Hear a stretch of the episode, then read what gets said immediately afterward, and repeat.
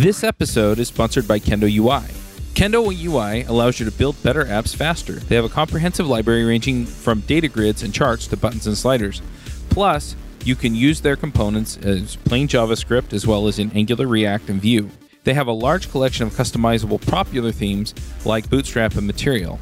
Go check them out at javascriptjabber.com slash kendoui. Hey, everybody, and welcome to another episode of JavaScript Jabber. This week on our panel, we have Joe Eames, Hey, everybody. Aimee Knight. Hey, hey, from Nashville. I'm Charles Max Wood from devchat.tv. And this week we have a special guest, and that's Ethan Brown. Ethan, do you want to say hello? Hi, everyone. Uh, now, can you give us just a brief introduction to who you are? Sure. Uh, right now, I'm the technology director at a small software company. Uh, we're actually headquartered in California, but I'm in Portland, Oregon. And we write software to facilitate um, a. we, we sort of have a marketing problem, and it's very hard to explain what we do. But what my company as a whole does is help large, usually public organizations uh, make projects more effective. So the kind of work we do is rehabilitations of bridges and uh, embassy retrofits and large construction pro- projects and highway retrofits. And so there's a lot. There's a lot that goes into. A lot of engineering, a lot of civil planning, a lot of government work, and getting people to sort of come together and you know get the most value out of the project make sure the projects go smoothly is really difficult. And there's a methodology called value engineering that we use to help these public uh, usually public agencies improve value on their projects. And so the engineering team is writing software that helps facilitate that whole process. So i know that's that's very nebulous you know to people who not not in in uh, pub in, in the public sector it's it's kind of hard to describe what we do. So I've been working on the elevator pitch. It's not done yet, as you can tell. Well, that's fine. I mean, it's interesting to see how software is being used, especially in areas like, you know, how, how do we manage projects on bridges and stuff? But, uh, sure. You know, at the same time, you know, we're here to talk about the software, and not necessarily about the application. So, absolutely. Anyway, we ran across this article, and this is something I get asked about a fair bit. Now, this was written back at the beginning of the year, but I, I think it's still relevant, and I'm curious to dive into what you're looking at as we're kind of coming around mid-year and starting to look at okay what do we have to know for 2019 you wrote this article javascript 2018 things you need to know and a few you can skip or i guess you didn't write it but you were the yeah i was interviewed behind it I, yeah. I, was interviewed by it uh, and it was based on a talk i gave at node interactive last year mm-hmm. And you know, i'll I'll start off by saying what's really funny to me about doing this podcast now is how quickly things change. One of the things that I originally had talked about that you know I, I didn't think was something that people needed to know right now is symbols in JavaScript because you know I had I had played around with using them in some projects uh, maybe a couple of years ago and I just had a lot of problems with serialization and bundling and library incompatibilities. And I thought to myself, well, you know, for the for the benefit you get, I don't think that the troubles are worth it. So I was saying, you know, don't think about symbols now. And then just a couple of months ago, a uh, open source project that we rely on for our software called AutoMerge, someone submitted a PR and said, "Hey, you know, I think symbols would really is really what we should be using here. And so I piped up and I said, "Hey, you know, I, you know, I've had all kinds of problems integrating symbols into other projects." And they said, "What are you crazy? Symbols work just fine." And so already I'm I'm seeing, you know, in the in such a short amount of time things that I was sort of derating uh being quite useful these days. Right. So gotcha. I totally know what symbols are but there may be people that don't. So maybe for them, not for me, but for them, you could. No, I'm just kidding. I really actually would love to hear it. the only ones I've used are in Ruby. So are they like comparable to that? Uh, you know, it's been so long since I've done Ruby, I could not even comment on that. But I'll tell you what they okay. are, and then and then you can tell me. Uh, symbols are basically uh, immutable uh, lexical symbols. So you know uh, you might use them in place of enums or in place of consts, and they're uh, the, the the compiler enforces their uniqueness within a, a single JavaScript run runtime environment. So uh, you know, like let, let's say you're building a form and you have gender on so you have male, female, and other, and you might create a symbol for gender male, gender female, gender other, and the language will enforce that you're using, uh, you know, that that symbol doesn't take on another value as opposed to saying using a string constant. That's pretty close, and that's that's one example of how they're used in Ruby as well. Yep. It has also been forever since I've done Ruby, so I had to Google that really quickly. I haven't used them in JavaScript yet. I knew that they were coming, but um, practically speaking, can you give it like a practical example of when you used them recently? So I, I can talk uh, specifically about the uh, when they were used in the Automerge project, and I'm, I'm, not sure that has been merged into master yet. So I'm not sure it's available in mainline Automerge. Uh, but I'll give a quick background on Automerge too, because I think this is a great project, and we're actually basing most of our application architecture on it. So I want to give a little shout out to those guys. Um, Martin Kleppmann, um, he's in the UK, and this comes out of uh, some graduate research work he did on conflict free. Uh, shoot, now I'm gonna forget the acronym CRDT, conflict free resolution data types. And basically, it's about merging data from multiple sources in a consistent and coherent way. So think about Google Docs, for example, you have a bunch of people editing it at the same time, and how do you how do you keep those changes consistent? And so, CRDTs is a, is a great way to manage that, and Automerge is a JavaScript library to handle CRDTs. Uh, so, long talking about that, and I'm thinking in my mind diamonds, like conflict free diamonds and conflict diamonds. right, right. Yeah. I was like, wait, what? Right. How is this? no, this, this is on uh, this is on the um, the data conflict side, not the human conflict side. Thank, thankfully. Thank, thankfully. um, so anyway, uh, back back to the the subject at hand, symbols. Um, under the hood, Automerge uses uh, immutable.js to enforce immutability because a, a big principle of CRDTs is the at the end of the day you get an immutable object. Uh, otherwise, it's really difficult to to uh, synchronize changes. So, um, you know, wh- what you get is an object with a bunch of properties, and depending on how you're using it, for example, if you're trying to serialize it, you might iterate over the properties and try to write it to a database or something like that. And when the when the project first started, most of the sort of control variables were prefixed with an underscore. So there was like a underscore object ID and under, underscore conflict list. And one of the rules of the library was that you can't use properties that start with an underscore, which is kind of a hassle. A lot of people use properties that start with an under, underscore to sort of locally indicate, you know, reserved uh, reserved property names. So this was sort of a point of contention with a lot of people who use the library, and I was one of them. And so my first take on it was, well, let's make those properties immutable, so that you know when we iterate over it or we try to serialize it, we, we don't you know get those properties that are really part of the Automerge implementation into our data stores where it's not relevant. Um, and so that happened. And then this other person, I'm, I'm sorry, I can't remember his name. I'd have to go and look up. He came along and he said, Hey, you know what we should actually do is we should be using symbols for this. And so here's another interesting aspect of symbols in JavaScript. In an object, eh, you know, as we know, the the keys to properties in an object have to be strings, but with the introduction of, of symbols, they can be strings or symbols.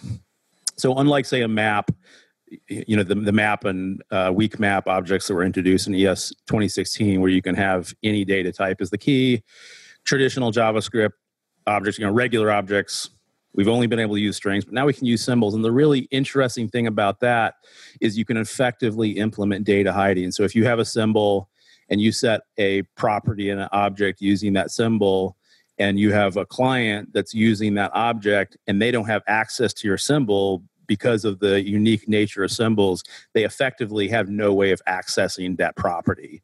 So, you know, in a weird sort of way, we're getting back to you know some of the data hiding that object-oriented programming in you know more traditional OOP languages ha- has had available forever, in sort of a you know very typical JavaScript way. Um, any rate, long story short, short, AutoMerge said, "Hey, that'd be a great idea. That way, we can take all of these you know sort of internal bookkeeping properties that we're using in our objects and hide them and make it so the client can't see them by not exposing the symbols. And it turned out to work great. So that's a fantastic use.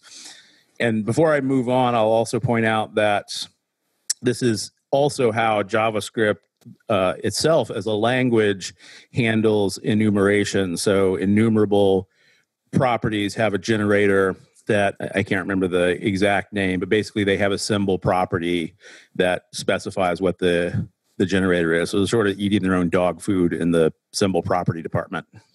Cool. Thanks for that example. Sure thing. Now, I kind of want to dive into, you know, first of all, he, you put out a list, you know, this is what you should know or should learn in 2018. I mean, wh- where does this come from? Is this just what people are talking about where you hear them? Or.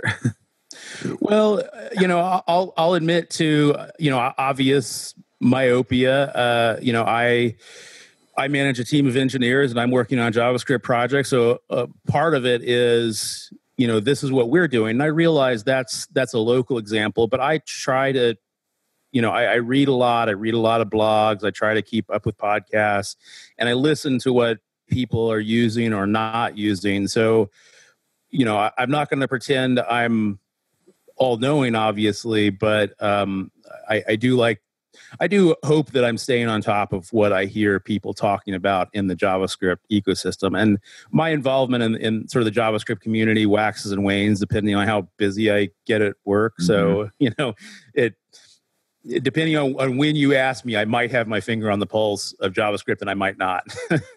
That's fair. I mean, most of these are things that people are at least talking about. So yeah, let, us just jump in on some of these. One sure. of one that I found slightly surprising. I mean, people are talking about WebAssembly, but I'm not aware of anyone like really deeply using WebAssembly. Yeah, and uh, we talked about this before a couple episodes back, and I thought kind of our takeaway was like the everyday developer probably wouldn't use it. So I was curious to see that being on the list. Why? That's a great question, and I don't know that I have a great answer for that. The reason I originally put that on the list and I may have been bitten by the hype bug, is I just heard so. you know, I heard so many people talking about it, and they're like, "Oh my God, WebAssembly is going to, you know, change the way we write software on the web." And I think looking back, what I was, what I was really hearing, is sort of a, the echoes of the JavaScript haters because you know JavaScript has just gone under through such a, a renaissance. You know, it used to be the language everyone loved to hate on, mostly before ES6, and then you know, along with ES6 and Node and React, uh, you know, a lot of people kind of got got on board and said, "Hey, actually, JavaScript's a pretty a neat language. I really like it." Uh, but there's still a lot of people I think who are are a little mm-hmm. poisoned by that, and so I think why people were excited about WebAssembly was they were thinking, you know, oh my God, I can, you know, program C and have it compile JavaScript or, you know, Ruby or, you know, whatever. Um, and you're right. I don't, I don't know the, uh, I, I, think, I think the excitement has sort of died down. I haven't heard people talking, uh, too much about it lately. So if I were writing that, uh, if I were telling that story today, I would not put that on the list. Would you put uh, blockchain on there just out of curiosity? oh God! oh, I know, right? Blockchain and AI. Come on. Well, uh, when speaking of WebAssembly specifically, I think it's one of those topics you absolutely should be aware of because, uh, as was I, I, I don't know, like Chuck was saying, I don't know that there's much where your typical website web application programmer is going to leverage WebAssembly directly, but it's a very interesting tool, and I think that we'll be seeing more and more tools taking advantage of WebAssembly in the future. It's very promising, but right now it's just leveraged very, very little, and so that's browser support, so that's other issues. But I think in the future we're going to see WebAssembly. I think it's going to be aware of. Uh, I just can't imagine something um, functional I would do with it So yeah, I, I agree with that assessment. And you know, uh, like I said, I I haven't looked at it or played with it since I gave that talk. So um, that makes me think of something else uh, with the exclusion obviously of blockchain would you if you re- wrote this today would you put machine learning on there yes and no maybe i guess is the answer and, and, and let me d- dive into that explanation a little bit so to me, me machine learning is not a particular language feature it's more of a uh, you know an algorithm or a set of principles to solve certain types of problems and I think it is more relevant to JavaScript now because I, am sure you all have heard that TensorFlow was recently uh, released uh, for JavaScript, right? Uh, or at least a client API. So now I think you know the, the, the 800 pound machine learning gorilla is now a lot easier to use in JavaScript, and so I think we are going to see an acceleration of people doing AI and machine learning. Uh, using JavaScript as, as at least as the client interface. You know, we, we all know JavaScript is you know probably not the most appropriate language if you want to do cpu bound stuff so you know you probably want to sh- ship that actual computation work off to a more appropriate core or server or service. But right. the, act- the actual interface I, I think javascript can be a fantastic language for doing that in. Right. Right. Yeah. agreed. It'll definitely be interesting to see where it goes. One other thing just back to webassembly is i don't think you were wrong. I think you were early. And the reason that I think that is because, you know, again, going back to either the JavaScript haters or just the future of JavaScript, WebAssembly isn't just designed to be a common compiler target for JavaScript and for other languages. It's also designed to be highly optimized when the browsers do implement it. And so it's not just going to be then this thing out there that, oh, now my Ruby or C C or C sharp or whatever compiles to it and I can finally write real programming, quote unquote, onto the web, right? It's also going to be my JavaScript. I'm writing my JavaScript and I'm going to run it through this compiler that compiles it to WebAssembly. And it's going to be highly performant because both the browser and the compiler are optimized to give me the best throughput on the stuff that I wrote. Right. Well said. And I, I didn't really highlight that aspect of it.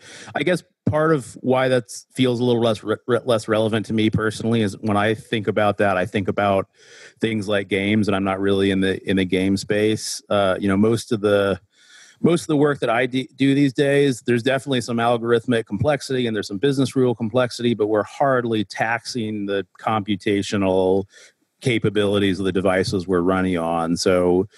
Uh, I'm sure the, the performance benefits are going to be really relevant to some people, but not to me so much personally. I just know I need to buy a bigger video card so I can do some more Bitcoin mining. yeah, I, I was I, I, would beg to differ a little bit on that point as well. It depends on how nice your cell phone is. Sure, uh, one hundred percent agreed. So, but but it is it is interesting, especially in the direction we're heading but yeah i mean the next two that you had on here i was like oh yeah you know if if you're not up on these at this point you're almost falling behind and that was functional programming and immutability which sort of have gone hand in hand as well as the one way data binding which we see a lot in kind of the reactive frameworks. Yeah. So, uh, yeah i'm interested to hear your thoughts on those two. Uh, look, can we start with just functional programming and, and then we can move on to immutability afterwards? Sure. So I have a, a lot of thoughts on functional programming, and sometimes they're a little a little mixed. You know, I, I was exposed to functional programming uh, in the late '90s when I was doing my computer science undergraduate, and uh, you know that, that had been around for 20 30 years by then. So you know these ideas are are not new. It's interesting to me that they're finally taking purchase and becoming a little vogue. And i really do credit javascript with bringing functional programming techniques to the masses. Certainly, it's not the first language to be multi paradigm or allow you to program in functional language, but it's the first language that I really see the masses sort of cottoning onto it and the hipsters being like, oh, yeah, functional programming, that's where it's at. You know, um, 10 years ago, you, you didn't see that. Um, it was mostly relegated to sort of niche languages and academia. Um, so I, I think that's that's great for the programming community in general. You know, um, and I I guess I would liken it to the way that uh, Ruby on Rails really changed the way we do web development with you know really strong tooling. And you know, I'm I'm not a big Ruby person. It was never really my favorite language, but I can absolutely um, appreciate what it did for the discipline of web programming. And I see a similar thing happening with JavaScript introducing functional programming to a, a brand new generation of programmers. Now, that said, I do think that JavaScript is of a gateway drug and that it is multi paradigm. And in a lot of ways, it, especially if you're a little older like I am, it is hard to get out of the imperative mindset because in, in a lot of ways it is very natural. You think, you know, you're, you're writing a program to do something. We sort of decompose things into steps. And it is a shift in thinking to instead decompose them into essentially function call stacks. And I do like that, that, that you can do it both ways.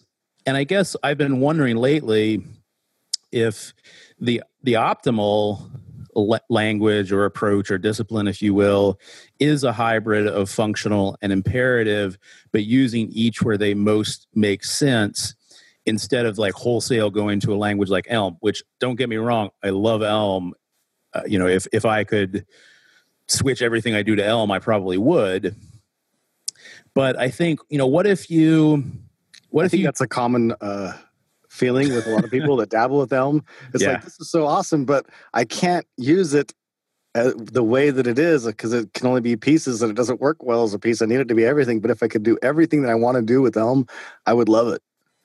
yeah ab- Yeah. absolutely I, I would agree with what you're saying because I think anytime that you can kind of understand the trade offs of something and use the right tool for the job at the time, that's when you're going to get the most value. Yeah, I agree with that. But can I? Uh, I'd like to uh, throw out a little uh, counter argument here, just to we just to try to uh, Stir the pot a little. stir the pot a little. Yeah, just a little bit. We don't have uh, AJ on, so you can't really get this pot stirred. Let's take functional programming now. I'm just going to take the side of somebody who doesn't like functional programming, right? And I'm going to use an example. Go Uh. I mean, as an example here, data structures and algorithms are constantly being touted as, hey, these are the kinds of things you should learn. You go get a CS degree, you learn this stuff. So people that don't get a classic CS degree, if you do a different degree or you don't get a degree, hey, this is something you should definitely learn. Uh, I did not get a degree. I programmed for like 15 ish plus years before I finally decided to sit down and learn data structures and algorithms. And in that time, I maybe could have leveraged that knowledge three, four, five times in that 15 years. And when I say five times, I mean like literally like for an hour or two, right? In that time frame. And then I learned them. I spent like a ton of time learning them and uh, 300, 400 hours studying data structures and algorithms.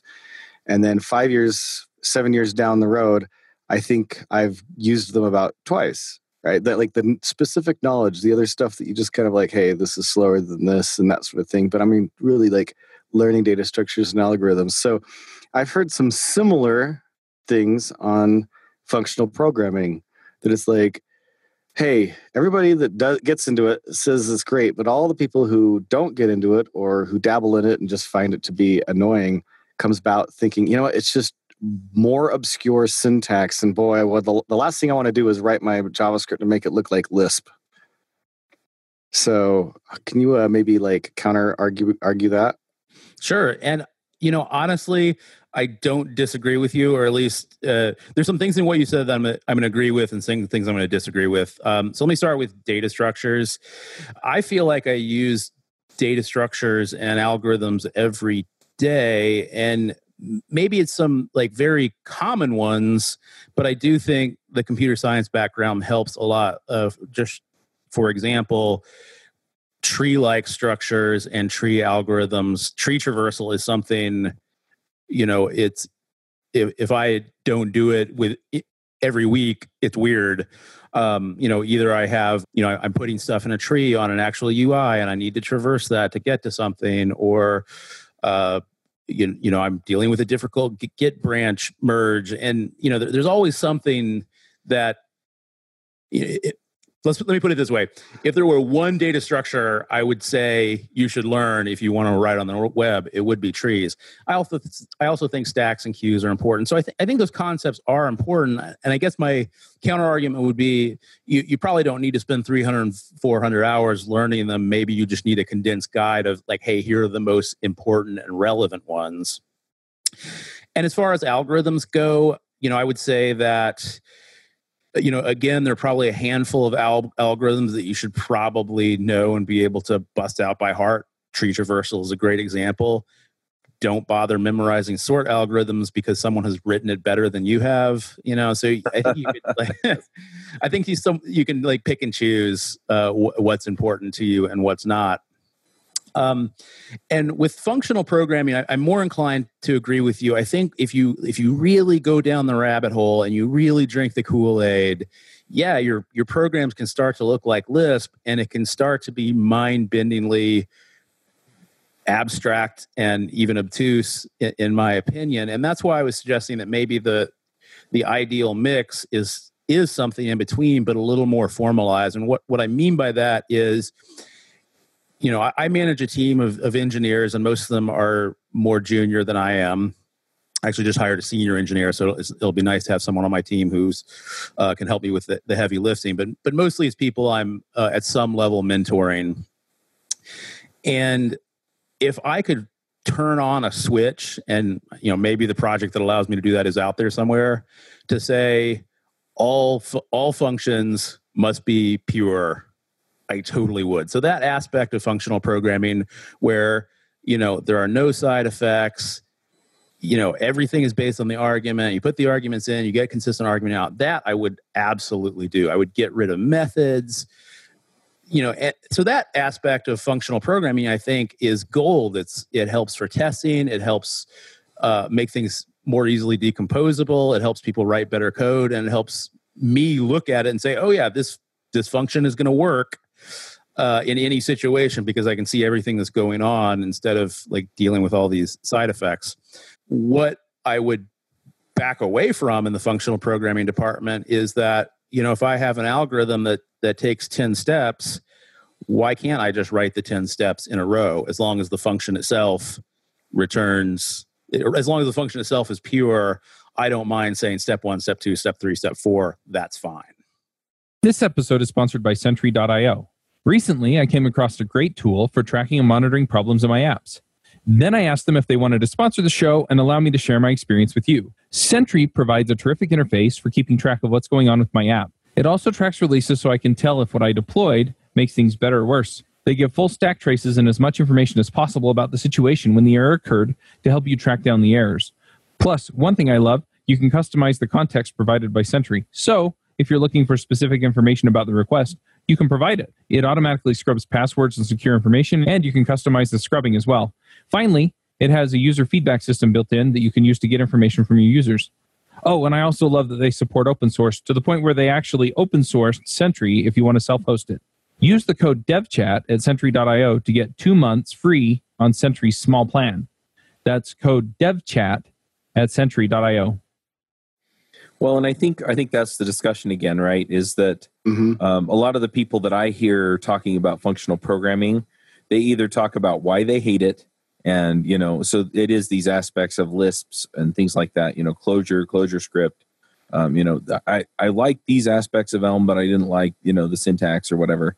And then the other end of things where yeah, people just go all the way down and you know it's it's like well you have to do it this way and if we're if we're really having a real conversation about it it's like look in my day-to-day life what aspects of functional program do i really care about?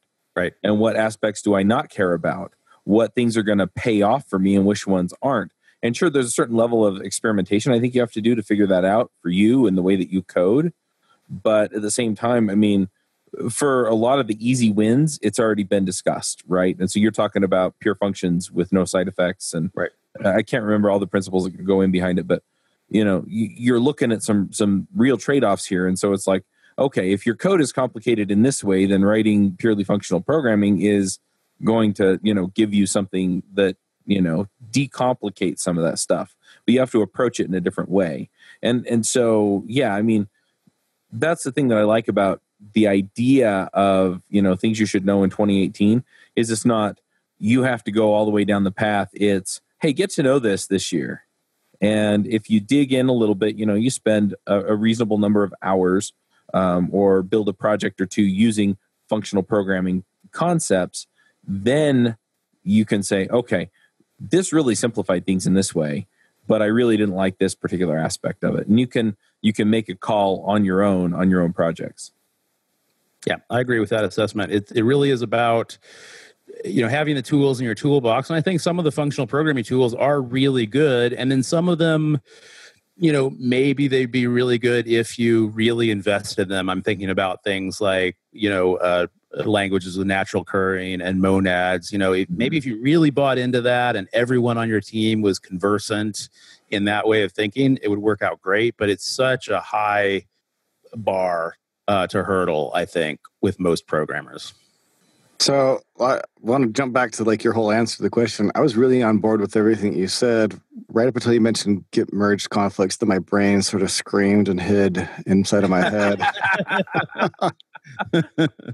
like, like when it comes to functional programming, I do find that there's a lot of promise in there. And I do think that as developers, we are being if nothing else, I think we're being dragged kicking and stream and screaming along the functional programming paradigm because we're seeing it crop up in a lot more places. And I'm sure we can discuss as we discuss immutability and all the places where immutability is actually starting to uh, pop up, like uh, state management in our frameworks, the flux patterns and all their derivatives that are coming out for all the frameworks.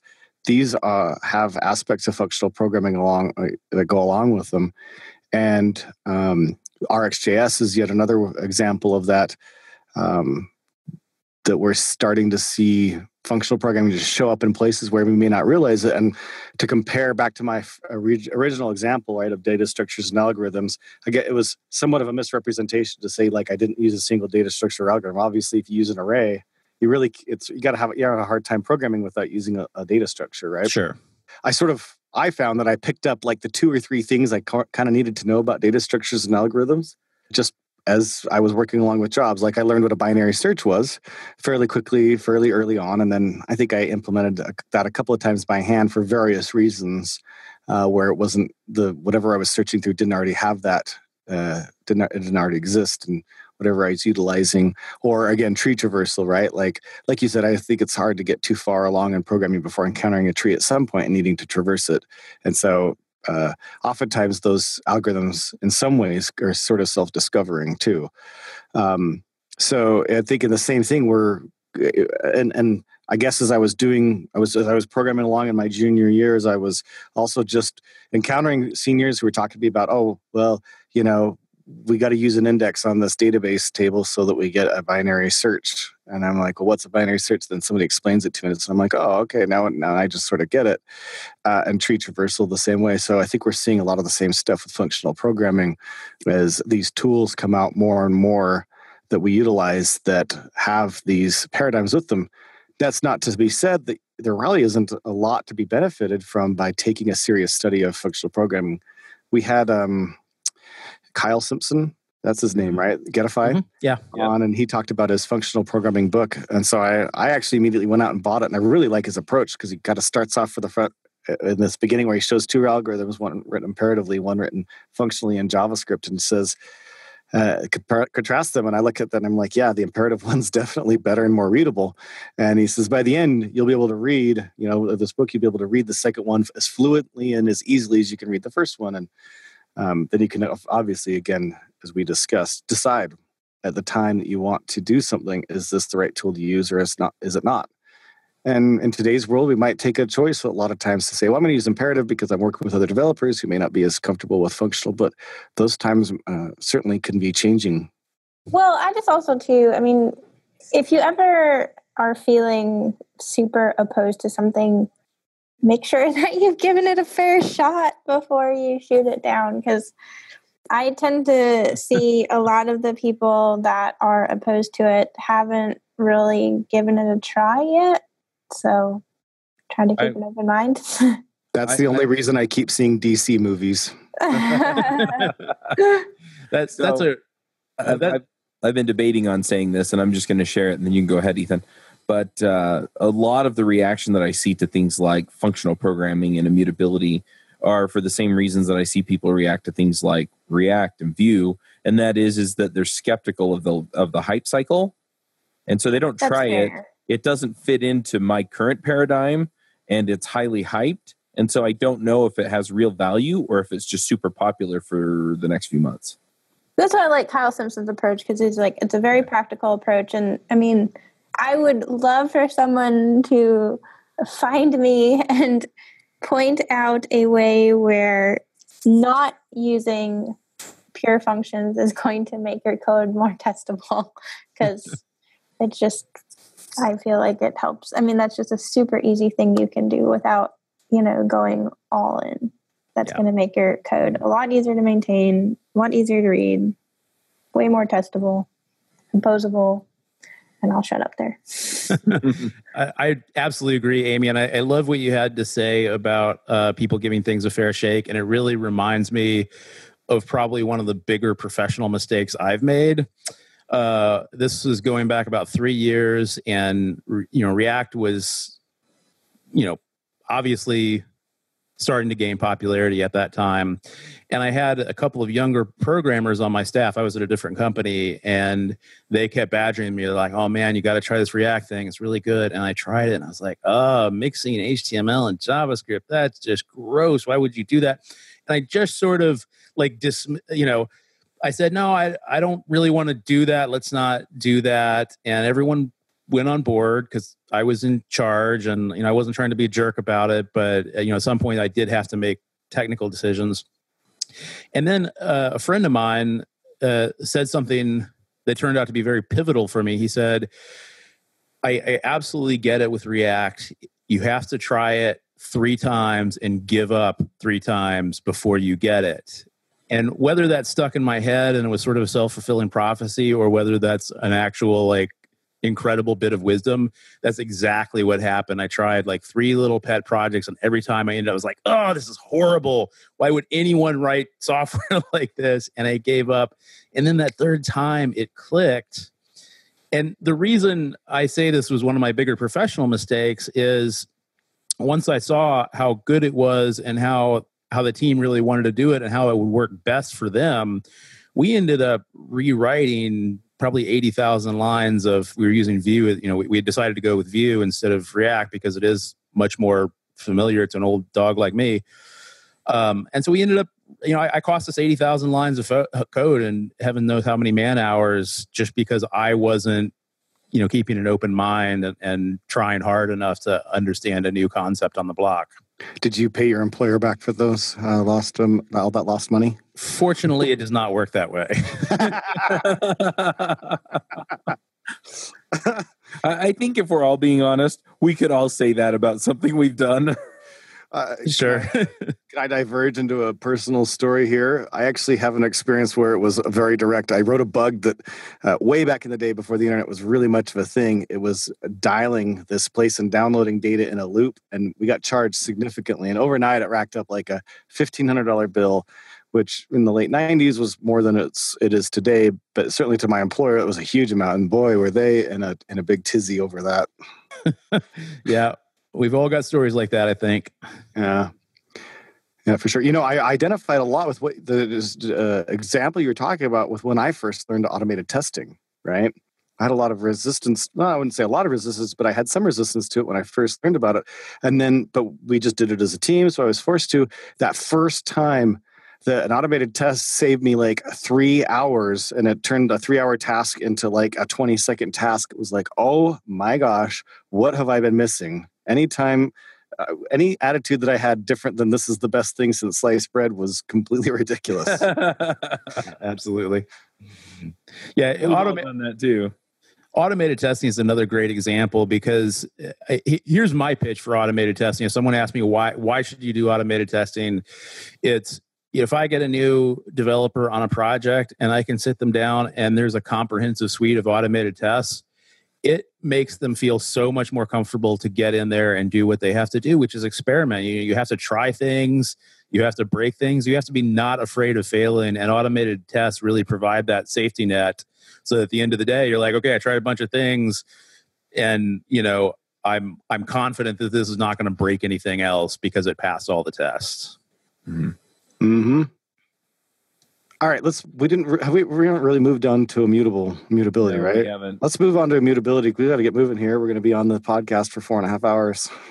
uh, all right. Well, I will. Uh, I'll jump in and start. Um, so I resisted. You know, immutable is another uh, thing that I resisted at first, and this one didn't take me as long to to realize the benefits of and part of it is that confidence you get if if all of your data structures are immutable it makes you a little more confident to be like oh i'm going to try this thing because i know i can't mess things up too badly because i'm just creating a new object. It's you know variation on the old object.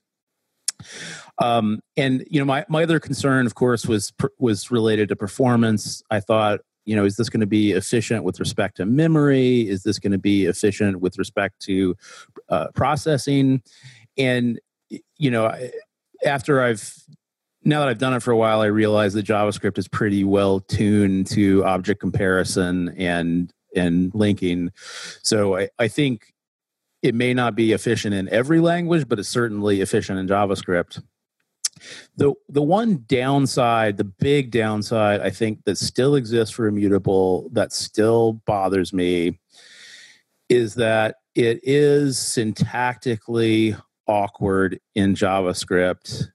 You know, like God, God bless immutable.js for giving us all of these, you know, handy helper functions, but it's still not as natural as using JavaScript's built-in syntax to do it.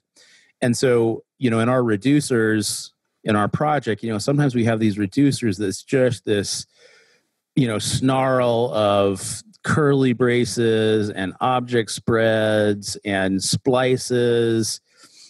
Um, and again i'll i'll give another pitch for Automerge. Uh, one of the uh, the interface that Automerge gives you basically is you take an immutable Automerge object and you say, hey, I want to make some changes on this. And it gives you a function, or you give it a function rather, and it gives you a mutable copy of that object. And you can do all the normal mutable stuff you can. It records all those changes and figures out how to do those immutable in an immutable way and then gives you the object back.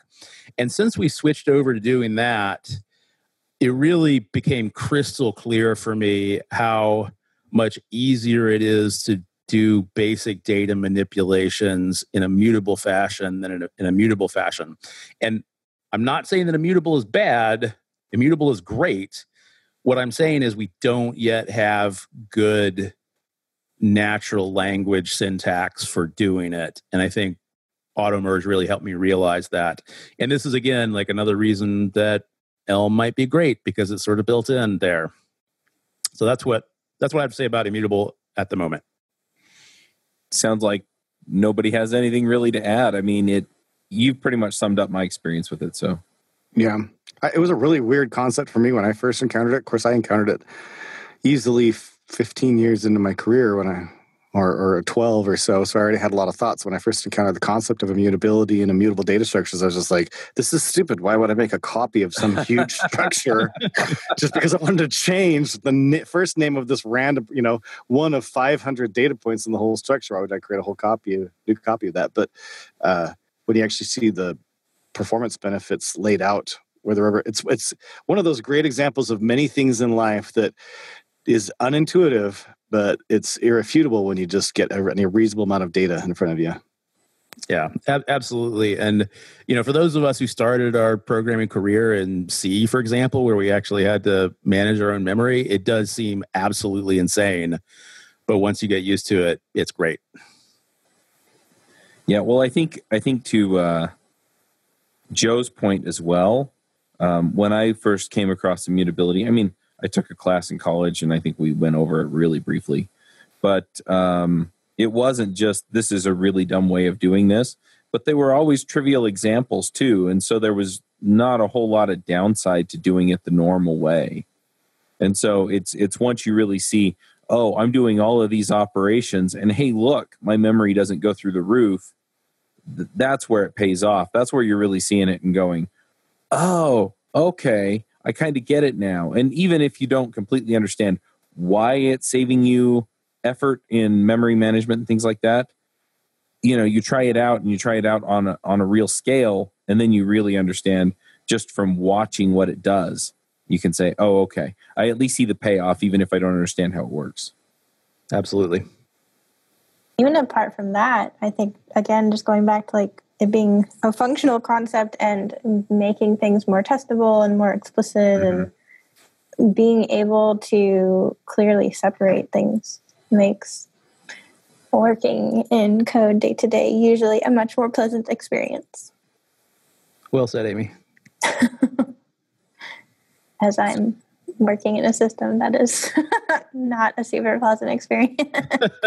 Sorry. It's called legacy code. It means it's at least a week old.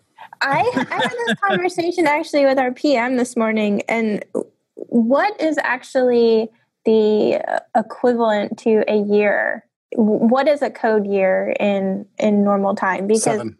what exactly like constitutes a legacy application? Is it three years old? Is it four years the, old? In, in, all seriousness, the time warp is seven times. It's that's a really, really, really good rule of thumb. I've seen it published in seven? a lot of different places. Okay. So uh, if your code is seven, is a, if your code's a year old, you can act as if it's a product that's actually seven years old and hasn't been touched or you know updated in seven years. That makes sense. I mean, I'm really not saying this from like a trolling. I'm I'm, try, I'm not trolling or anything. It was a very serious conversation that I was having with them this morning. So right. no, the same thing goes like. Sorry. Okay. I was going to say the same thing goes for like if I buy a computer and it's a year old, it's like driving a car that's seven years old. Yeah. All right. So if my computer's five years old, a 35 year old car. Yep. Michael Feather says that uh, legacy code is any code that exists without tests. yeah. Yeah. I think legacy code is one of those weird things. I'd say it's any legacy code's any code you're afraid of.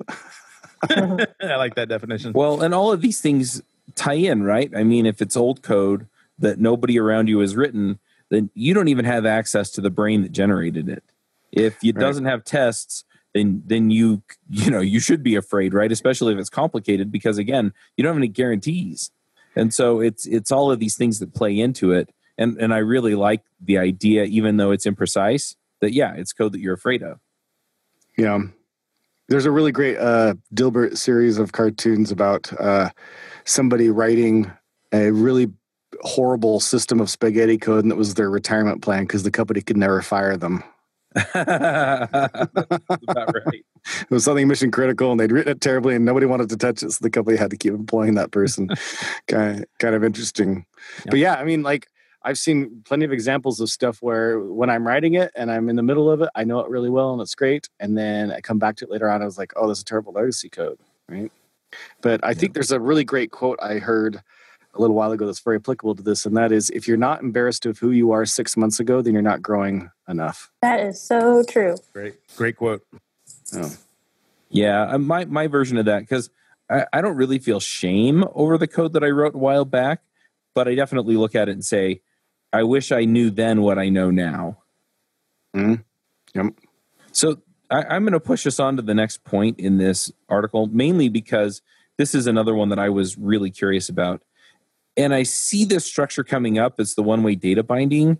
You know, and you mentioned Flux and Redux, and you know, Angular has um, its one way data binding now. But a lot of this came out of stuff around um, both data stores and around things like shadow DOMs and things like that. So there's a lot of other stuff that tied together with that. And so I'm, I'm wondering, how do you tease this out from the other crazy stuff that came out around the same time? Yeah, I mean, it's a that's tough. It's a big. There's been a big explosion, and obviously, you know, MobX and now MobX Tree are also providing a variation on that pattern, which is a lot less like one way data binding and a lot more like Vue, where it's it's really one way. Is my understanding is it's really one way data binding, but it makes it seem like it's two way. So I guess you know there is part of me that you know remembers my Vue days and thinks oh actually two way is really nice it's really nice you know if, if i need to update something i'll just update i'll update wherever i am it's fine and you know let the infrastructure figure out what that means and where that needs to be changed. And I think in an ideal world, maybe that would be better. But what I really have loved about Redux, and I'm I'm still stuck on Redux. I haven't adopted or switched over to MobX, and I don't think I'm going to. Is the way it does encourage you to think uh, what I call whole application thinking. So you know we've got a, a big applicate a big single page application with a lot of functionality in a lot of different areas and a lot of pages. And if i make a if i am writing a reducer that's going to make a change to state it sort of forces me to think about the whole application. And while that may seem crazy making as in as in a bad thing as in it breaks your capability to reason about smaller chunks it doesn't do so in a way that I have to like keep all the details about the whole application in my head. I just have to say, all right, you know, I'm looking through this state tree and I'm finding this thing in the state tree and I want to change it in this reducer. And it it makes me it forces me to understand the structure of the entire state tree. And that I think is a good thing. That has helped me and my developers be a little more aware of, of how how the application sort of hangs together and, and, and interrelates. And so that's that's really been the win for one-way data binding for me. I will say that when I first encountered Angular and had that little Angular JS, the old version that had two-way data binding and had that little demo where you put the form on the field and you two-way data bind it and then you type right. and it shows up in the binding underneath and the H1 tag and you're just like course, you know, if if you started programming a few years ago and you came up with frameworks, you probably don't have that opportunity to have that same experience of like been doing something in the web the crummy, sucky way forever. Then somebody comes out with this, look at what I did, and you're just like, oh my gosh, this is so cool. And it wasn't until later on that we realized, well, it, it also caused some performance issues, but man, it was genius at the time. Yep. yep. All right. Well, Aimee, do you want to give us your picks real quick, and then um, we can either keep talking or wrap up? Yes. So I have one that I've been saving for a while because I thought it was like hilarious, good April Fool's joke, maybe. Uh, so everyone's heard of Prettier. Uh, this is something called Pettier. So it's uh, basically the same thing, but it's going to like arbitrary. So the README says uh, prettier config that randomizes options and arbitrarily switches between spaces and tabs. So I thought that was pretty funny. Oh, that's awesome. And, and worth a pick because, you know, you got to keep things lighthearted sometimes because things get serious. And yeah, it's good stuff. and that's it for me. Awesome. Uh, I'm going to jump off. So bye, guys. Sorry, I have to run. Uh, thank you. Toodles. Bye. All right. Well, uh, do we want to keep going? I, I'm happy to keep talking. I just didn't want to dominate the conversation.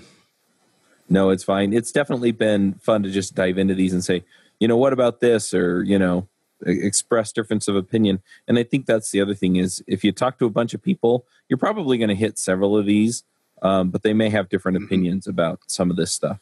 Absolutely. I would like to talk about that last item, the computed property names and property shorthand. I think that's worth covering because that's probably a topic that there's a reasonable number of listeners who are not necessarily aware of uh, what it is and might, might be interested to check it out based on what they hear today. I think this is something that's sort of difficult to explain uh, verbally. Um, I also think it's interesting that of all the things that you listed, that's the only, this is the one that's like, a little tiny bit of code can explain it. Everything else is really big concepts, right? Right. right. Paradigm, uh, architectural concepts. This is the one thing you listed that was actually like, here's a specific technique in code, you know, some ES6 feature essentially, right? Why did why was that the one that made your list that's like that, where everything else was something big? Sure. Uh, that's the one that that got it got on there because it's the one that I didn't see enough people using. Like I was looking at people's code, I was looking at you know source code of npm packages, I was looking at the, the code my developers were doing, and so many times I had this experience of your code could be simpler and easier to read if you were using computed property names, and I just don't think you're aware of it. So it sort of got on there just because I didn't think people were using it enough. Um, and I've really been enmeshed in my project for the last few months. So I don't know if in, the last few months, like everybody's gotten the memo and now it's everyone's favorite thing. Uh, uh, but I, I hope I did a little part in, in getting people to realize the, the expressive power of that. Right. And uh, I'm going to attempt to describe this. Please do. So yeah, So we need a little explanation. Yeah. So essentially, what what we're seeing here is that uh, you have um, objects, and you when you create the object, so he has a const name, and the value is, and forgive me because I haven't watched or read Game of Thrones, so I'm probably going to slaughter this name. but uh, Daenerys, Daenerys, yeah, that's right. and then um, be- below that, And there's another the string. It's a string. it's a Daenerys. string, right? Yep. It's a string, and yeah, it's just a, a constant name. And then you got another const chars or characters. Um, and in this case, it, I guess it's movie characters or TV characters, and it's an object. And then you've got square braces around name, and then it it takes another object or name colon, and then yeah. Anyway, you you, you can go look it up. We'll have a link in the show notes. But yeah, so I'm guessing then that it assigns the name as you know the the string name which is daenerys and then it you know assigns the role as just the uh, static string that you have there Right. It, it, it essentially is a way to dynamically name properties in a literal object. So when we say object literal, you know, it's, it's not an object that someone gave you in a variable. It's an object literal that you're creating with your curly brackets. And normally we, you know, what we put before the colon is the name and the name is literally the name that you see but if you put square brackets around it, it's going to interpolate that. So if it's a variable, it'll say, oh, what is the string value of this variable? And it has all kinds of nice implications for dynamically constructing objects. So, for example, if you need to construct an object with some property names that you don't necessarily know at design time, it's something that's you know provided by the user or provided by an algorithm or coming from a different project, you can dynamically create those in a really compact way. And again, it is it is hard to explain verbally, so I, I would recommend looking up computed property names. Right. Yeah, uh, I think it's important for the readers, even though you're you're just gonna have such a hard time just trying to listen to this to get this. But what we're talking about Yeah. is like when you say name is a name value pair, right? The name is the part before the colon, the value is the part after the colon, and that gives this computed property names gives you the opportunity to make the name, the part before the colon, be derived by something at runtime rather than at design time. And when you see the code example, what's great about this article, this is an article everybody who hasn't checked it out should definitely re- check out because it's a super short read, right? Um, especially if you skip your preamble and just get right into the list because each list item is like a paragraph. Yeah, you know, four four sentences, really good, ex, really good explanation and, t- and talk about each thing and why it's important. And then again, there's just that that one last thing is the only piece of code, so it's a quick read. It's a it's a great thing to check over and um, just seeing that code is like a really nice reminder of oh yeah I, I can really do this stuff and um, you know this really comes in handy if you want to use an object as a you know like a map or a name a list of name values uh, as a collection right an object as, as a collection and not just as uh, you know a thing with a set of properties because there's reasons why it's better to have an object be a collection instead of an array. We default to using an array when we're talking about a collection of things, but oftentimes an object is a better structure for a collection of things where it's because it's it could be a collection of name value pairs and um, there's a couple of there's a couple different uh, terms. Map is one of the uh, data structures that matches this uh, thing. We don't usually use objects as a map, but that is something and and so this is a great a great feature for when you're trying to use an object in that manner. Again, here that shows my uh, my lack of experience with uh, data structures and algorithms because there's a name for this kind of data structure, and I think it's map, right? Yeah, Uh, I mean Yeah, it has all map, hash map. map, hash. Yeah. Yep. Dictionary, associative array. Yeah, and there there are some subtle differences between some of them, and then they just came out with the set op the set op, uh, uh, thing in JavaScript. AD, yeah. has this again subtly different as well. But anyway, great article, great read. Um, this code is uh, pretty pretty cool. This little part about the computed property names, and I, I 100% agree. This is the kind of thing where it can come in handy, and knowing about it, and being able to use it, could be really helpful. Yeah. Well, it makes your code concise, and you look at it, and it's like, okay, I get it. Yeah, totally. Right. Um, and I, I, don't want to take too much critical credit for this article, so I want to give a shout out to Michelle, who actually uh, wrote this based on an interview she had with me. So, uh, you know, let, us give credit where credit is due. She, mm-hmm. She's the one who sort of put it in a in a very digestible format. Yep. Sweet. Sweet. Cool. Yeah, and and just for uh, the folks who are hearing this, there are also a few things not to worry about. And I don't know if we want to dive into those. We talked a little bit about symbols, um, you know, and, and there are two others here that are, you know, if if you know what they are, it probably doesn't surprise you a whole lot that they're in there. Um, and you know, specifically with JavaScript, yeah, it just doesn't really. Yeah, n- none of these are really kind of the state of the art way of doing things anymore, if they ever were in in some of these cases. So, sure, um, and and I'll, I can just they're they're really simple. So the three things I mentioned was you know first was object oriented programming. OOP paradigms don't play as nicely as you might think in JavaScript, and I think there are a lot of people that are starting to feel that OOP was always a little overhyped in the first place. So I would be looking to different paradigms. Then I talked about generators, and generators were really fantastic for a hot moment with, before we had async and await. Mm-hmm. There's still cases in which they're useful, uh, but they're really, really rare. And I haven't run across one in at least a couple of years, and I, I don't think I can even remember the use case I had for them. So uh, I, I wouldn't worry about generators unless you run across one of those use cases. And then we talked about symbols, and I think I might be relaxing my opinion about that. I think maybe the world is ready for them now. Well, some of these things too, like generators was a spec for a long time. And I think what really happened it, it, with what I've seen is that by the time people actually understood generators and were starting to use them, async await had come around. Yeah, exactly. And so it wasn't necessarily that it was a bad feature or a useless feature. It just took people a while to kind of get into their head what generators did. And by the time by the time they did, async await was just a better way to do 99% of the things you were doing with generators. Yeah. And the, yeah, stuff like that. Sort of the, the one the one thing that ace that generator can still do that async await can't or at least can't elegantly is if you need to essentially create a function that uh, that never stops returning values if you need to like say generate fibonacci numbers you know generator is still going to be a good choice for that application because it doesn't have a, a end really it'll just keep going. Yep. All right. Well let's let's go ahead and move off to picks. But before we do that do you want to just tell people where they can usually find you online? Sure. Uh, the probably the uh, best easiest way to reach me is twitter. So ethan r. Brown. And yeah i would say that. And i don't tweet a lot but i i pay attention to tweets. So if you tweet at me i will respond. Awesome.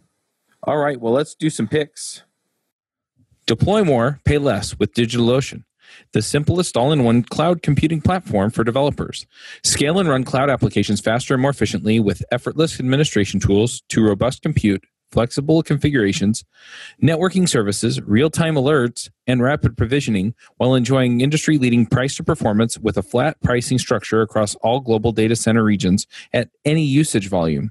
Spend more time building better web apps and less time worrying about managing infrastructure with DigitalOcean. Build your next app on DigitalOcean. Get started with a free $100 credit at do.co slash jabber. Joe, do you have some picks? Woo, you bet I do. Uh, I want to pick the book that I mentioned before, Kyle Simpson's book. It's called uh, Lean Functional Programming in JavaScript or Light Functional Programming. Light Functional. Ah, thanks. Or Functional Light. I always get the words mixed up, and now right there it is. Functional Light. Uh, yeah, and since I've confused you five times, you'll probably have a hard time remembering what to Google when you Google it. If you Google Functional Light, it's like it sh- should come right up. Kyle Simpson, uh, who's Getify. He goes by Getify online. Anyway, there'll be a link in the show notes as well to the Leanpub where you can get it uh, totally worth your time. And then uh, the other the other thing I would like to put in uh, and pick is Lego is going to come out on October first with a new Lego set, Star Wars Lego set, Betrayal, Betrayal at Cloud City. looks nice. great. oh yeah, it's one of those sets that has like a gazillion minifigs, which is super cool. It's got uh, a small Slave One Boba Fett's ship. It's got a small one of those. I have the really really big one, but it's got a small one of those. And then remember the the ships that the the people that those the they flew those weird red ships that had two pods side by side mm-hmm. that were mm-hmm. connected. One of those, and then of course you know the chamber where Han Solo was turned into carbonite. And oh my gosh, the number of minifigs is just overwhelming. There must be twenty or some odd, like Leia and Han and stormtroopers and C three PO and Lando, Vader, Boba Fett, R two D two, Luke. It's probably just, probably Ugnaughts. yeah. yep. I, yeah. according according to uh, comicbook.com, it has 18 minifigs in it. Oh, nice. Yeah, that's just so beautiful. 18 minifigs. so 350 bucks, unfortunately, but I'm still super excited about it. I already ordered my uh, uh, Hogwarts Castle that just came out uh, a week ago. I already ordered ordered me that. Should be arriving here soon. like the second biggest Lego set ever. the Hogwarts Castle. Super excited. Anyway, those are my picks. That's great. Yeah, I'm trying to decide how sad it is that I can tell you what Joe and my 13 year old have in common. I think it's a uh, beautiful thing. Yeah, yeah. No, I I, I enjoy this stuff too. So definitely. Um, I've got a few things I'm going to shout out about. Um, I'm not sure if how much I've talked about it because I I've talked about different things on different shows. Um, but life for me for this last probably since the beginning of the year has really been up and down. Something's really down and something's really, um, you know, it's like, oh, I feel better today. Um, and anyway, I, have been doing quite a bit better over the last few weeks. Um, the folks that deal with me on a regular basis, Joe's one of those people, you know, probably have a better idea about how that's gone than others. And I actually took June off from recording podcasts because things were so uh, just emotionally hard for me. Um, but over the last week, um, I listened to a couple of books on Audible, and they really kind of helped me come around to a few things. And I, I, I guess I have a healthier outlook on a lot of this stuff. Um, I think the biggest thing this year was just my dad passing away in April. But uh, anyway, um, so these two books uh, I listened to on Audible really kind of helped me kind of get out of um, what was left of the funk I was in. Uh, the first one is um, The Traveler's Gift by Andy Andrews. Um, and it's a terrific book. Um, basically, this guy kind of hits rock bottom and um, he has this experience where he essentially travels through time and uh, he meets different historical figures and they each give him a lesson, a life lesson. And anyway, really interesting. Um, these historical figures are at different pivotal times in history. And I'm also gratified to say that um, as he kind of uh, comes around in each setting, I was able to guess who the historical figure was in all of the ones that had historical figures in it, except one. Um, so that made me feel good too. But anyway, terrific book. If you're looking for kind of a um, I mean, it's it's not it's not buried deep at all. You know, the he reads the lessons, you know, out loud as part of the thing. But anyway, uh, terrific book. And then the other one was The Shack, um, and that one's by William Paul Young. And um, on Audible, it actually has a couple of interviews with him where he explains where the book came from and some of the background to it and things like that. But uh, again, you know, it just it's it's a it's this um, hero's journey kind of thing where you know this this person kind of goes through these things to to overcome their own issues. And uh, if you've seen the movie, you kind of get the gist. I really don't want to spoil it for anybody, um, but yeah, just just incredible books. So I'm going to pick both of those. Um, and then one last one that I'm going to pick, and I think it, this one was picked on the Vue podcast. I'm not 100 percent sure on that because I record like nine podcasts every week. Um, but uh, so it might have been on the Elixir podcast. I'm pretty sure it was on one of one or the other. But uh, I was homesick yesterday uh, from church and stuff, and so I was just flipping through um, Amazon Prime and ran across The Expanse, and somebody had picked it on one of the shows, and I thought, oh, I'll check it out. And I'm about halfway through the first season. Really have been enjoying that. Um, it's I, I, don't know if I would let my kids watch it, not because of any content per se, more that it's just kind of dark settings, and so it gets a little bit intense. But beyond that, it's it's a really really good show. I've really been enjoying it of course, it, it may change in future seasons, but uh, it sounds like it's still going strong. So, anyway, those are my picks. Ethan, do you have some picks for us? I do, uh, and thank you. Uh, as uh, a Charles, do you go by Charles or Chuck? You can call me Chuck. Uh, thanks for those picks, Chuck, and I'm, I'm really sorry to hear about your father. My my condolences. Um, it's interesting that you, you talked uh, about your emotional state because I was, as I was preparing for this podcast this morning, I was uh, sort of in a, in a funk my own self, and I've got a lot of things going on in my life, and uh, I, I, had to really psych myself up for this. I'm like, oh my god, I hope I can be, you know, entertaining and articulate, and when I just, you know, feel like being in bed all day kind of thing. So I think it's interesting that in in nerd culture we don't really talk a whole lot about emotional state and its impact on our work and our lives. Um, so uh, props to you for bringing that out there. Um, and uh, you're welcome. And um, so, sort of along those lines, uh, it made me think of a pick that I hadn't thought of before. I read a fantastic article in the New York Times recently uh, titled humorously "Jocks Rule and Nerds Drool," and it's sort of talking about the the near flip we've seen in the cultural place of jocks and nerds and that now you know now we're seeing more nerds sexually harassing people and behaving badly and sort of being on top of the social pile. And on the flip side you have people like lebron james who are like hey i'm going to start a school because i think people should get an education. And i just thought it was a really interesting take on it all and a sort of a sobering lesson for those of us in the tech community that you know just because we were picked on in school you know it doesn't mean we can flip and become the bad guys. We we we have a responsibility to be kind and gentle as well. Um, so it was a really great article. Uh, I'm going to post it in the links. And then uh, my other two. just pile on that one really quickly because I, I completely agree. And we see this in our political discourse as well. Well, they did this thing bad, and so we're going to respond in kind. And absolutely, I mean, it's it's it's an us versus them thing that's not healthy that we see in a lot of debates out there. So if you see somebody as different from you, um, even if they're being a jerk, you know, take a look at yourself and make sure that you're not mirroring what they're doing because it's not going to help. Absolutely.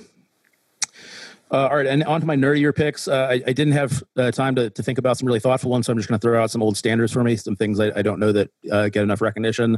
Uh, first, uh, Dr. Axel Rauschmayer, everything he writes about JavaScript is spot on, and I really appreciate his concise, clear, and 100% correct explanation of JavaScript uh, concepts. So his his blog for me is required reading for JavaScript developers. And then lastly is a, a, press called Cooper Press, and they do a lot of weekly uh, newsletters. Uh, they do JavaScript Weekly and Front End Weekly and Node Weekly, and all, all these weeklies are like an email list delivered to your inbox. And I just I just want to give them a shout out because I think they're really well curated, and it's sort of my one stop shopping for you know JavaScript and web development news and Node news and everything. So um, I think you should subscribe to some of their newsletters. Yeah, Peter Cooper, who started Cooper Press, um, he was original an original panelist on this show and on Ruby Rogues. So, nice. Yeah, I did not know that. I'll have, to, I'll have to go back to the archives. Yeah, um, yeah, and I've known him for years. Terrific guy. Nice. All right. Well, did I ask where we can find you online if we want to? Uh, yeah, uh, Twitter is the best way. Ethan R. Brown is probably the, the easiest way to in touch with me. Awesome. All right. Well, thank you for coming, Ethan. Thank you for having me. All right, we'll uh, wrap this one up, folks, and we will uh, have another episode next week. All right, thanks, thanks, Chuck. Bandwidth for this segment is provided by CacheFly, the world's fastest CDN. Deliver your content fast with CacheFly. Visit C A C H E F L Y dot com to learn more.